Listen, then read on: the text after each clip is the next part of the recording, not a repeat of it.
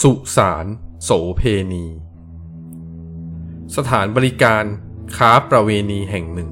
ในจังหวัดกาญจนบุรี ถูกบังหน้าด้วยสถานบันเทิง มีการลักลอบใช้แรงงานหญิงสาวอย่างหนัก มีการทารุณกรรมหญิงสาวหลายรายจนถึงแก่ความตาย และอีกหลายรายก็ต้องติดโรคร้ายจนเสียชีวิตณสถานที่แห่งนี้ แม้ภายหลังสถานบริการแห่งนี้จะปิดตัวลงไปแล้ว ผู้คนที่อยู่ละแวกนั้น และผู้คนที่ผ่านไปผ่านมา ก็ยังคงบอกเล่าเรื่องราวถึงความน่ากลัวของสถานที่แห่งนี้ ประหนึ่งว่า หญิงสาวที่เคยเสียชีวิตณสถานที่แห่งนี้ ยังคงวนเวียนเพื่ออะไรบางอย่าง และนี่คือ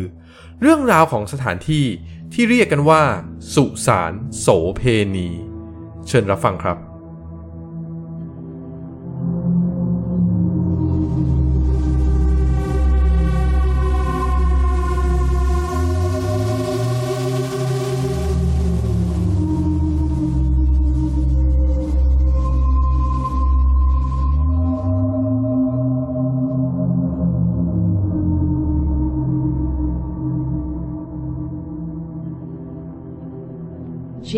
Story พูดถึงสถานที่ที่น่ากลัวชวนล่าท้าสิ่งเร้นลับของประเทศไทยแล้วแล้วก็ สุสานโสเพณี หรือสถานบันเทิงเก่า ที่ตำบลท่าล้อซอย 9 จังหวัดกาญจนบุรี ต้องถูกยกให้เป็นสถานที่หลอน ชวนขนหัวลุกระดับตำนาน สถานที่แห่งนี้เนี่ยมีความหลอนระดับต้นๆของประเทศไทยอย่างแน่นอนครับ ใครหลาย ๆ คนเนี่ยถึงกับยกย่องให้สถานที่นี้เนี่ย เป็นอันดับหนึ่งใน list ของเขาเลยด้วยซ้ำที่สถานที่นี้เนี่ยเรียกกันว่าสุสาน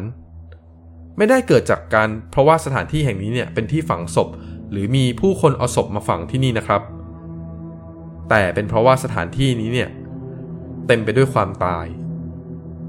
วันนี้ผมได้มีโอกาสอ่านเรื่องราว แล้วก็รวบรวมที่มาที่ไปของสถานที่แห่งนี้ครับ ก็เลยขออาสามาเล่าสู่กันฟัง เรื่องราวทั้งหมดเนี่ย ผมประติดประต่อจากแหล่งข้อมูลหลายแหล่ง ด้วยความที่ธุรกิจสถานบริการเนี่ยเป็นธุรกิจผิดกฎหมายใช่ไหมครับ แล้วก็เรื่องราวเล่นลับเหล่านี้เนี่ยไม่มีทางได้ถูกบันทึกเอาไว้อย่างเป็นทางการอย่างแน่นอน ข้อมูลบางอย่างเนี่ยก็อาจจะมีโอกาสผิดเพี้ยนไปจากความเป็นจริง ท่านผู้ฟังก็ฟังเอาเพื่อความบันเทิงแล้วกันครับ แล้วก็โปรดใช้วิจารณญาณในการรับฟัง ผมขอ เริ่มการเล่าเรื่องนี้แบบนี้นะครับ ลองชวนทุกท่านครับ ย้อนกลับไปเมื่อหลายสิบปีก่อน ปีที่แน่นอนก็ไม่แน่ชัดครับ แต่เชื่อว่าน่าจะประมาณปี พุทธศักราช 2525 ถึง 2540 ราวๆนี้ครับ บริเวณตำบลท่าล้อซอย 9อำเภอท่าม่วง จังหวัดกาญจนบุรีเนี่ยในช่วงเวลานั้นถือว่าเป็นสถานที่ท่องเที่ยว เป็นจุดยุทธศาสตร์ทางเศรษฐกิจแห่งหนึ่งของประเทศไทย ด้วยเหตุนี้ครับก็เลยมีผู้คนหลั่งไหลมาอยู่อาศัย มาทำการค้าขายประกอบอาชีพเป็นจำนวนมาก ทีนี้พอสถานที่มันเริ่มเจริญใช่ไหมครับ ก็จะมีนักธุรกิจเข้ามาลงทุนเปิดสถานบันเทิงนั่นเอง แต่ทว่าเพื่อตอบสนองความต้องการของบรรดาพวกผู้ชายครับ เบื้องหลังของสถานบันเทิงแห่งนี้ ก็ยังเป็นสถานบริการทางเพศอีกด้วย มีชื่อเรียกสำหรับนักเที่ยวและบุคคลทั่วไปว่า ซ่อง 35 ซึ่งที่นี่ก็เป็นสถานบริการทางเพศแห่งเดียวในย่านนี้ ขอนอกเรื่องนิดนึงครับ หลายท่านอาจจะสงสัยว่า เอ๊ะ สมัยนั้นเนี่ยธุรกิจสถานบริการแบบนี้มันมีแล้วหรอ ซึ่งจริงๆแล้วธุรกิจสถานบริการเนี่ยไม่ได้เป็นธุรกิจที่เพิ่งเกิดใหม่เพียงไม่กี่ปีนี้นะครับ แต่ธุรกิจแบบนี้เป็นธุรกิจที่เก่าแก่ มีมาช้านานแล้วทั้งของไทยและของโลกเราเลยทีเดียว ไว้มีโอกาสผมจะมาเล่าให้ฟังนะครับ ตัดมาที่สถานบริการที่ท่าล้อซอย 9 ต่อครับ สถานที่แห่งนี้เนี่ยกลุ่มลูกค้าค่อนข้างหลากหลายครับ มีทั้งระดับอาเซียเจ้าของกิจการ ข้าราชการ หรือแม้กระทั่งกรรมกร คนขับสามล้อ ก็แวะเวียนกันมาใช้บริการกันอย่างไม่ขาดสาย ถือว่าเจาะกลุ่มลูกค้าได้ทุกระดับเลยทีเดียว แต่สิ่งที่เราอยากจะนำเสนอมากกว่า ไม่ใช่กลุ่มลูกค้าครับ แต่เป็นกลุ่มของแรงงานหรือ sex worker ของสถานที่แห่งนี้ หญิงสาวที่ต้องมาทำงานค้าบริการที่นี่เนี่ย บางส่วนก็มาด้วยความสมัครใจ เพื่อหารายได้ อันนี้ก็คงว่ากันได้ยากครับ แต่ทว่า นอกจากหญิงสาวที่เต็มใจมาทำงานแล้วเนี่ย ยังมีหญิงสาวอีกหลายรายครับ โดนบังคับหรือถูกหลอกเข้ามาทำงานอย่างไม่สมัครใจ หลายรายก็ถูกพ่อแม่จับมาขาย ให้ทำงานที่นี่เพื่อแลกเงิน ด้วยความที่จังหวัดกาญจนบุรีเนี่ยเป็นชายแดน ตะวันตกใช่ไหมครับ ก็จะมีพื้นที่ติดกับต่างประเทศ ก็จะทำให้มีแรงงานต่างชาติเนี่ยเข้ามาอยู่ในประเทศ ซึ่งก็พบว่าสถานบันเทิงเหล่านี้เนี่ยก็ได้มีการจัดหาผู้หญิงทั้งชาวไทยและชาวต่างชาติ ทั้งสมัครใจและไม่ได้สมัครใจ ทั้งผู้ใหญ่วัยรุ่น หรือแม้กระทั่งเด็กที่บางคนยังไม่มีประจำเดือนด้วยซ้ำ หญิงสาวเหล่านี้เนี่ยถูกจัดมาเพื่อบำเรอบรรดาท่านชายทั้งหลาย คุณป้าผู้ที่เคยดูแลที่นี่เนี่ยเคยให้สัมภาษณ์กับสำนักข่าวแห่งหนึ่งว่า ในสมัยนั้นเนี่ยราคาค่าบริการอยู่ที่ 50 บาทต่อคืน ด้วยความที่สถานบริการเนี่ยยังเป็นธุรกิจที่ผิดกฎหมายใช่ไหมครับ แน่นอนแล้วว่า สวัสดิการใด ๆ ก็ไม่มีอย่างแน่นอน มีการใช้แรงงานหญิงบริการอย่างหนักวันละหลายรอบ ไม่มีการให้หยุดพัก ไม่มีวันหยุด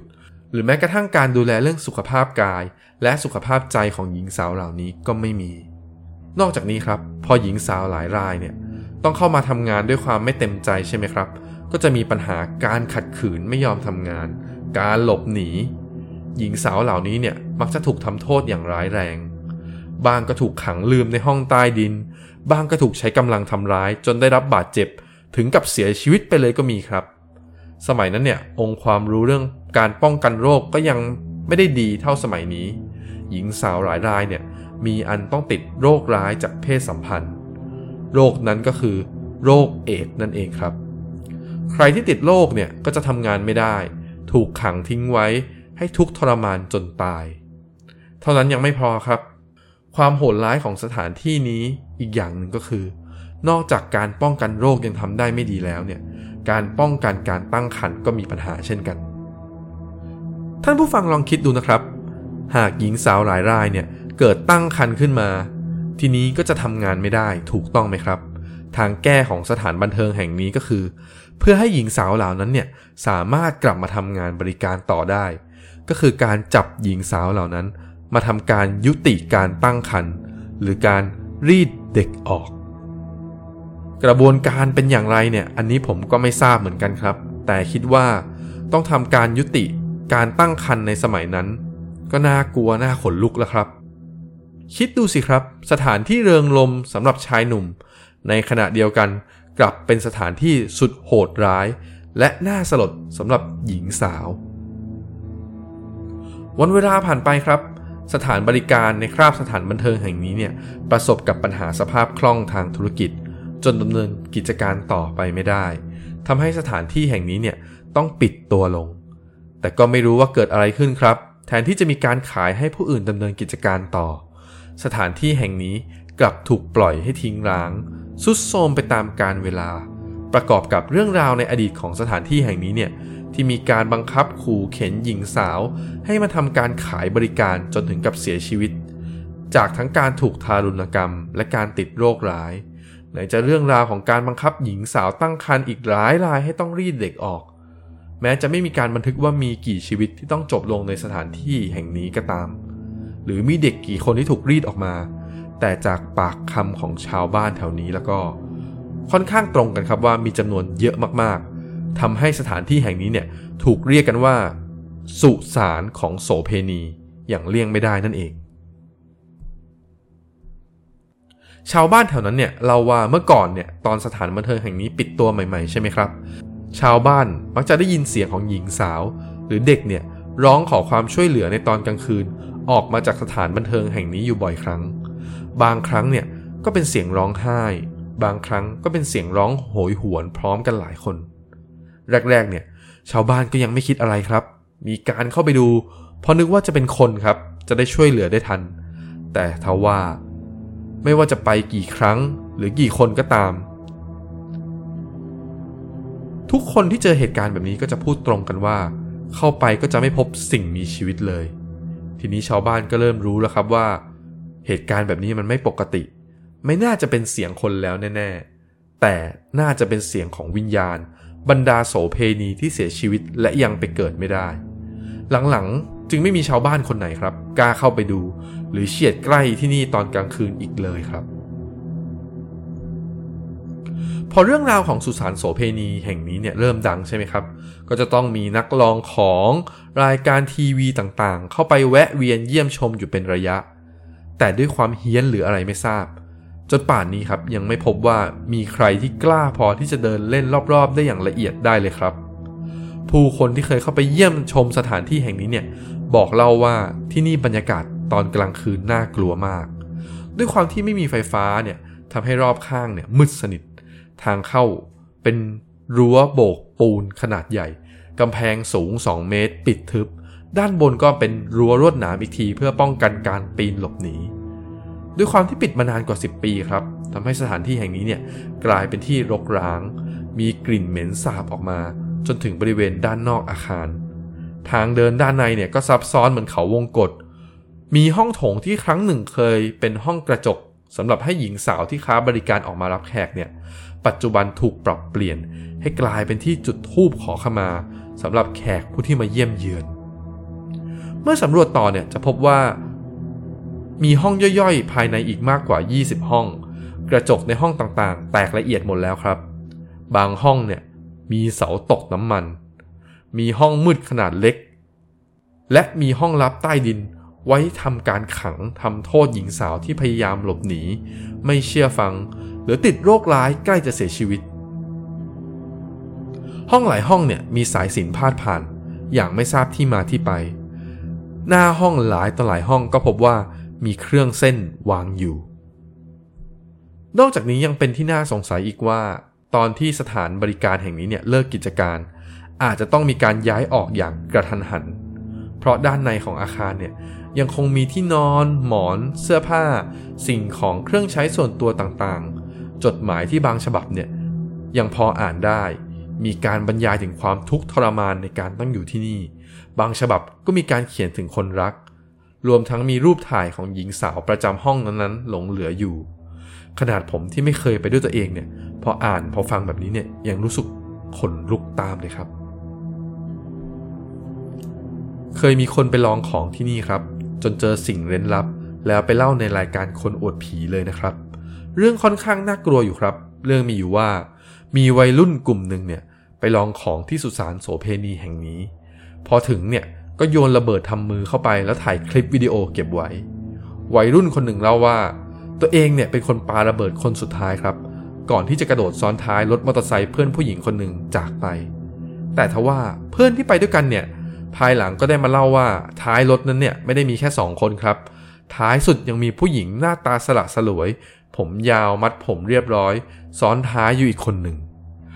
ขบวนของวัยรุ่นกลุ่มนี้เนี่ยหลังจากขี่ออกมาจากสุสานโสเพณีใช่ไหมครับ สักพักก็มีคนหนึ่งในกลุ่มนี้เนี่ยได้รู้สึกคลื่นไส้ครับและอาเจียนออกมาโดยไม่ทราบสาเหตุ วัยรุ่นกลุ่มนี้ก็ชักกลัวแล้วสิครับ ก็เลยตัดสินใจเลี้ยวรถเข้าวัดเพื่อไปทำการขอขมา แต่ทว่าทูบที่ตั้งใจจะปักขอขมาเนี่ยกับปักยังไงก็ปักไม่ลงดินครับ พวกเขาก็เลยตัดสินใจเปลี่ยนไปปักที่ง่ามไม้แทน แต่ทว่าพอปักเสร็จครับ ทูบก็หล่นลงทันที ทั้งที่ตอนนั้นเนี่ยไม่ได้มีลมเลยครับ เหมือนเป็นสัญญาณว่า คนที่เขาต้องการขอขมาด้วยเนี่ยไม่รับการขอขมา รุ่งเช้าครับ พบว่ากลุ่มวัยรุ่นที่ไปด้วยกันเนี่ยสามคนได้ประสบอุบัติเหตุเสียชีวิต ส่วนผู้ที่ทำการเล่าเรื่องนี้ให้เราฟังในรายการเนี่ยก็บอกว่าตัวเขาเนี่ยหลังจากนั้นเนี่ย ก็มักจะถูกทักเสมอๆว่า มีหญิงสาวชุดเขียวเนี่ยซ้อนท้ายมอเตอร์ไซค์อยู่เป็นประจำทั้งที่เขาเนี่ยมักจะเดินทางคนเดียว จนสุดท้ายครับทนไม่ไหวตัดสินใจไปปรึกษาพระ และบวชเพื่อการขอขมาในที่สุด ครั้งหนึ่งครับเคยมีรายการผี ได้จัดอันดับ 7 สถานที่เฮี้ยน และให้ดาราเข้าไปคนเดียว ซึ่งสุสานโสเพณีแห่งนี้เนี่ยติดอันดับด้วยครับ โดยครั้งนั้นเนี่ย คุณบุ๋มปนัดดา ได้เป็นผู้ที่เข้าไปลองของที่สถานที่แห่งนี้ แต่ก็ประสบกับเหตุการณ์แปลกประหลาด จนไม่สามารถปฏิบัติภารกิจจนจบได้ ซึ่งคลิปเหตุการณ์นี้เนี่ย ปัจจุบันยังสามารถหาดูได้อยู่เลยครับ นอกจากนี้เนี่ย คนที่เคยเข้าไปหลายคนก็เล่าว่า ระหว่างเดินอยู่ด้านในเนี่ย มักจะพบกับหญิงสาวที่พูดภาษาไทยได้ไม่ชัด ปรากฏตัว แล้วก็หายตัวไปอย่างปริศนา หลายคนก็พบกับเหตุการณ์ที่หลังจากกลับจากสถานที่นี้เนี่ย ก็จะพบกับคนทักว่ามีหญิงสาวหน้าตาสละสลวย สวมชุดสีแดง ติดตามกลับมาด้วยบ่อยครั้ง ปัจจุบันครับ สุสานโสเพณีแห่งนี้ถูกปิดกั้นให้เป็นพื้นที่ส่วนบุคคลแล้วนะครับ ผู้คนที่อยากลองดีไม่สามารถเข้าไปเยี่ยมชมได้แล้ว หลงเหลือไว้เพียงตำนาน เรื่องเล่าของสถานที่ทารุณโหดร้ายแห่งนี้ สุดท้ายนี้ครับ ทางช่อง High Story ที่นี่มีเรื่องเล่า ก็ขอให้ดวงวิญญาณทุกดวงณสุสานโสเพณีแห่งนี้ ได้ไปสู่ภพภูมิที่ดีด้วยนะครับ อย่าลืมกดถูกใจกดติดตามให้ด้วยนะครับ